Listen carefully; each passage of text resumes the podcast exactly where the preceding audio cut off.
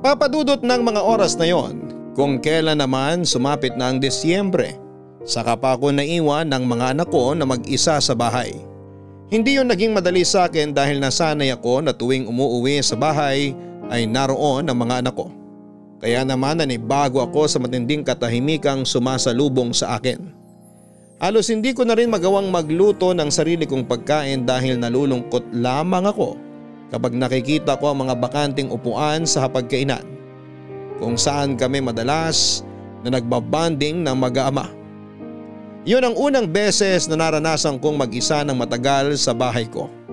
Pero dahil sa pagmamahal ko sa mga anak ko ay hinanap ko kung saan sila pumunta magmula ng layasan ako. Kahit naman nasa wasong edad na sila ay hindi ko pa rin sila kayang pabayaan na lamang. Hindi naman nagtagal ay nahanap ko na si Etela pero hindi niya ako pinagbigyan na makausap siya. Nang panahon na yon ay doon na siya nakikituloy sa bahay ng bago niyang boyfriend. Hindi ko naiwasang magtampo dahil sa araw-araw na magkasama kami ng panganay ko. Ni minsan ay hindi niya nabanggit sa akin ang tungkol sa bago niyang boyfriend.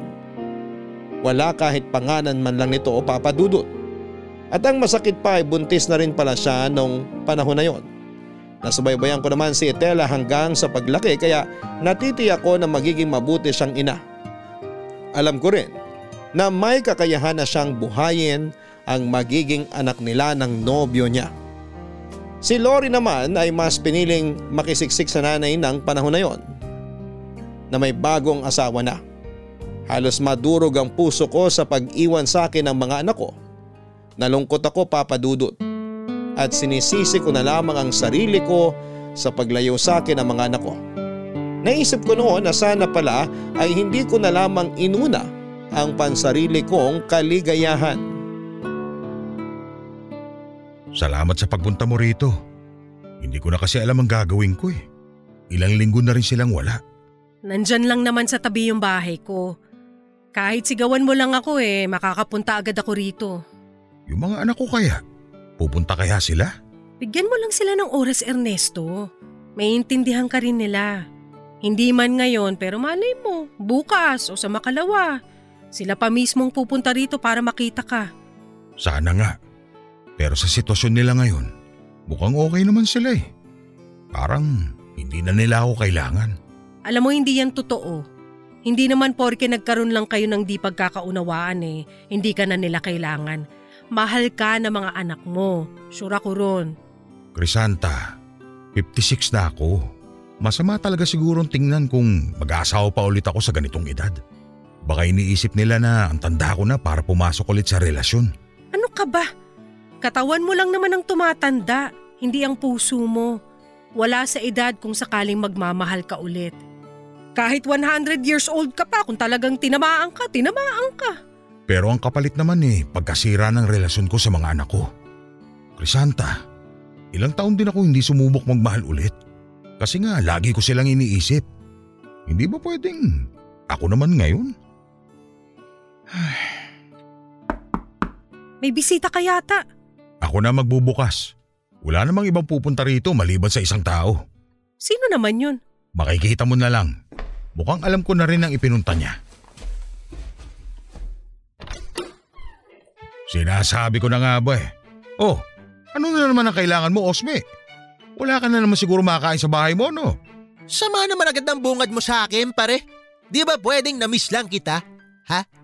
Sinong niloko mo? Wala akong niluto ngayon. Sa ibang araw ko na lang makikain. Di mo man lang ba ako papapasukin, pre? Grabe ka na talaga sa... Pare, bakit siya nandito? Si Crisanta? Uh, may pinag-uusapan lang kami. Hindi! Hindi ako naniniwala! Sabihin mo sa akin, pre! Kayo na ba? Ha? Sabihin mo! Sabihin mo! Sus! Drama nito. Oo, kami na nga. Hindi! Hindi totoo yan! Crisanta, my baby loves! Totoo ba yung sinasabi ng kulugong to? Ha? Oo, totoo yon. Ilang buwan na kami. Pasensya ka na, Osme. Ikaw naman kasi, bigla-bigla ka na lang nanliligaw. Pasensya? Kung hindi ka naman tinotropa ng malas, oh. Kaya naman pala lumigo yung pana ni Cupido. Ang sakit niyon, pre. Ang sakit-sakit. Ay nako, tigilan mo na nga yan, Osme. Hindi ko alam kung maaawa ba ako o matatawa sa'yo eh. Alam nyo, nakakatuwa kayong dalawa. Para talaga kayong magkapatid. Ano? Itong si Ernesto, parang kapatid ko? Hindi ko matatanggap yon. Sa gandang lalaki kong to, iahanay mo ako rito. Hindi ko matatanggap hanggang sa kabilang buhay ko na maging kapatid ko tong si Ernesto. Wow ha? Parang luging-lugi ka pang maging kapatid ko. Itsura pa lang ang layo na eh. Dapat talaga, nagpapalit na ako ng kaibigan. Mula nang umalis ang mga anak ko ay naulit na mag-isa na naman akong nag-aasikaso sa negosyo ko. Medyo naging mahirap na yon para sa akin ng mga panahon na yon. Pagod na pagod ako noon at pwede naman akong kumuha ng taong makakatulong ko pero nangihinayang ako sa ibabayad ko. Kaya hanggat kaya ng katawan ko ay hindi ko sinukuan ang araw-araw na trabaho. Gustuhin ko mang magpahinga pero pinag-iipunan ko ang malaking regalo para sa dalawa kong anak. Alam ko naman na darating din ang panahong mag-aasawa na sila at magkakaroon ng sariling pamilya. At pagdating ng oras na yon, gusto ko silang mabigyan ng perang magagamit nila sa pagpapatayo ng bahay o kapital para makapagbukas ng isang negosyo. Masaya at kontento na kasi ako sa buhay kaya sila na lamang ang iniisip ko papadudot. Kahit alam kong imposibleng dumating ang mga anak ko sa mismong araw ng Pasko, ay namili pa rin ako ng mga panghanda at panregalo. Inabala ko rin ang sarili ko sa paglalagay ng kung ano-anong pandekorasyon sa bahay para maramdaman kong papalapit na ang Pasko. Ewan ko ba papadudot pero may kakaibang excitement talaga na dulot sa akin ang Kapaskuhan. Kahit pa noong panahon na yon ay mag-isa na lamang akong magse-celebrate. Nangako naman si Crisanta na hindi siya mawawala sa Noche Buena. Total ay pareho lang naman kaming mag-isa. Napagkasunduan na lamang namin na magkasama kaming magdiwang ng Pasko. Kahit sa ganong paraan man lang ay mabawasan ang pangungulilang nararamdaman ko. Pero habang naghihintay ako noon ng countdown, ni Anino ni Crisanta ay hindi ko pa rin nakikita.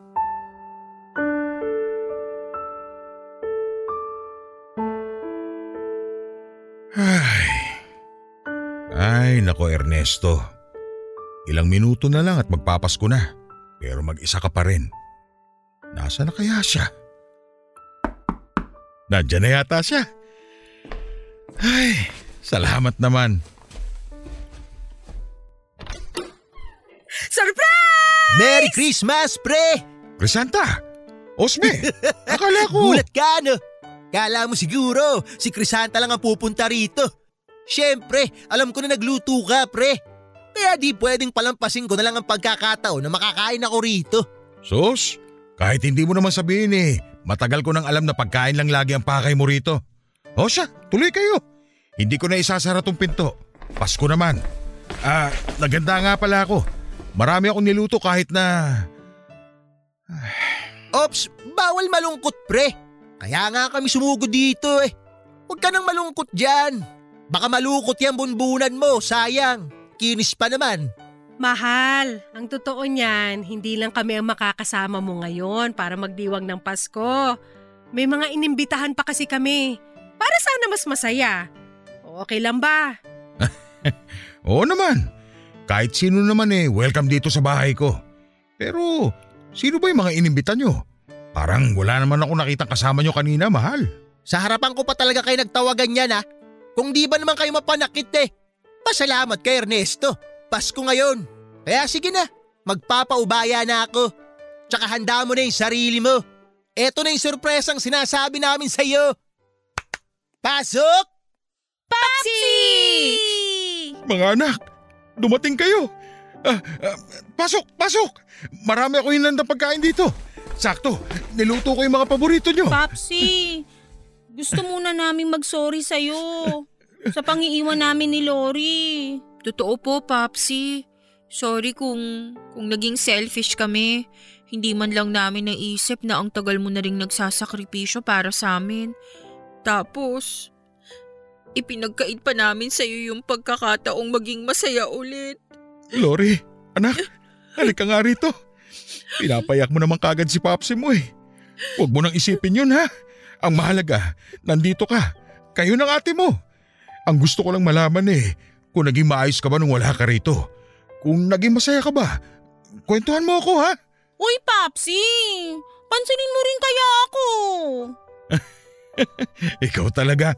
Pwede ba namang hindi ko pansinin ng masipag kong anak? Alam mo, kung ano man yung sasabihin mo, ayos na yon anak. Hindi mo kailangang humingi ng tawad dahil naiintindihan kita. Basta, ang mahalaga, nandito kayo at sama-sama tayo ngayong Pasko.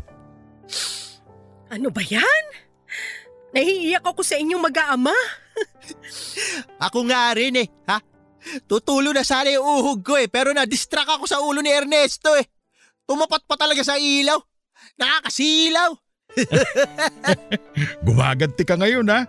Sige, pagbibigyan muna kita. Tutal eh, magka-countdown na. Eto na. 10, Nine! Eight!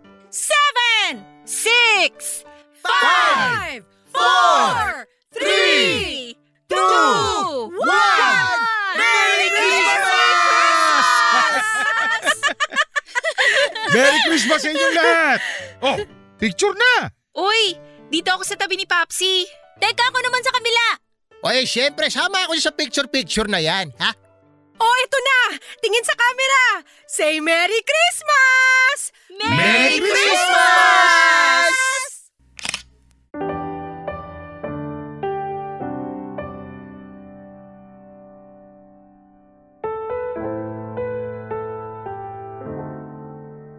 Papadudot buong puso kong tinanggap ang pagbabalik ng mga anak ko.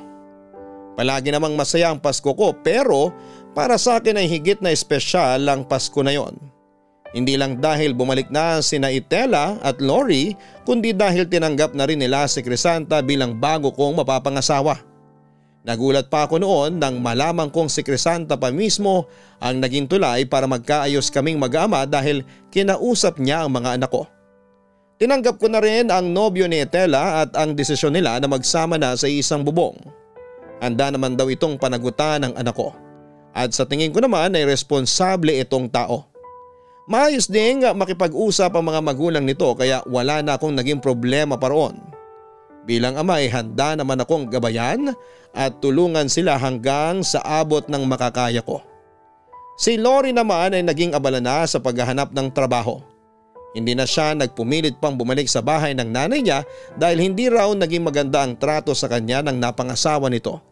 Maganda naman ang pasok ng bagong taong yon sa buhay ng bunso ko dahil agad siyang natanggap sa inaplayan niyang trabaho. Papadudod sa kabila ng mga problemang dumaan sa buhay ko ay mapapa hashtag feeling blessed ngayong Pasko pa rin ako dahil ang Christmas ko ay hindi lang napuno ng saya at pagmamahalan kundi pati na rin ang kapatawaran at buong pusong pagtanggap. Sa ngayon ay happily married na ako kay Crisanta at kahit imposible nang magkaanak kaming dalawa dahil menopause na siya ay masaya naman kami dahil palaging bumibisita sa amin ang mga anak ko na ngayon ay pareho ng ina. Sapat na sa akin na makasama at makakulita ng mga apo ko sa kanilang dalawa kahit na wala kaming sariling anak ni Crisanta. Hanggang dito na lamang po ang kwento ko papadudot. Maraming salamat po sa pagkakataong may bahagi rito sa nangungunang Barangay Love Stories ang masayang kwento ng Pasko. Sana'y maging maligaya pa rin ang Pasko ninyo. Buong pusong pasasalamat din po sa lahat ng bumubuo ng Barangay Love Stories. Mabuhay po kayo, ang programa ninyo at ang buong Barangay LS 97.1 numero uno po kayo. God bless and Merry Merry Christmas. Ang inyong forever kapuso at kabarangay, Ernesto. Mga kabarangay, tunay na wala sa edad ang pag-ibig. Pag tinamaan ka ay tinamaan ka. Pero kakibat na rin ito ang matatanggap nating judgment mula sa ibang tao. Minsan talaga dahil sa edad natin ay hindi may iwasang may magpaparamdam sa atin na parang wala na tayong karapatang ma-in love at maging masaya ulit. Ang masakla pa, minsan ay hindi basta sino lang ang tututol sa bagay na yon kundi pamilya pa natin mismo. Tulad na lamang ng naranasan ng sender nating si Ernesto. Tinutulan ng mga anak niya ang relasyon niya kay Crisanta pero sa huli ay natanggap din naman ng mga anak niya. Naging merry pa ang Christmas niya, hindi naman masamang magmahal basta wala tayong inaagawan at sinasaktan. Magmahal ng tapat para lagi rin tayong feeling blessed lalo na ngayong magpapasko. Kaya kung medyo tumatanda na tayo at may pagkakataon pa namang magmahal ulit, grab the chance mga kapuso at mga kabarangay. Hanggang sa muli ako po ang inyong si Papa Dudut sa Barangay Love Stories number 1.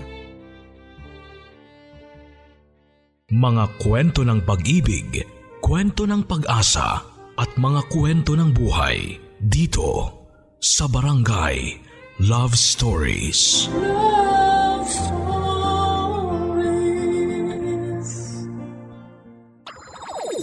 Nagustuhan ng iyong napakinggan? Ituloy yan via live stream sa www.gmanetwork.com/radio.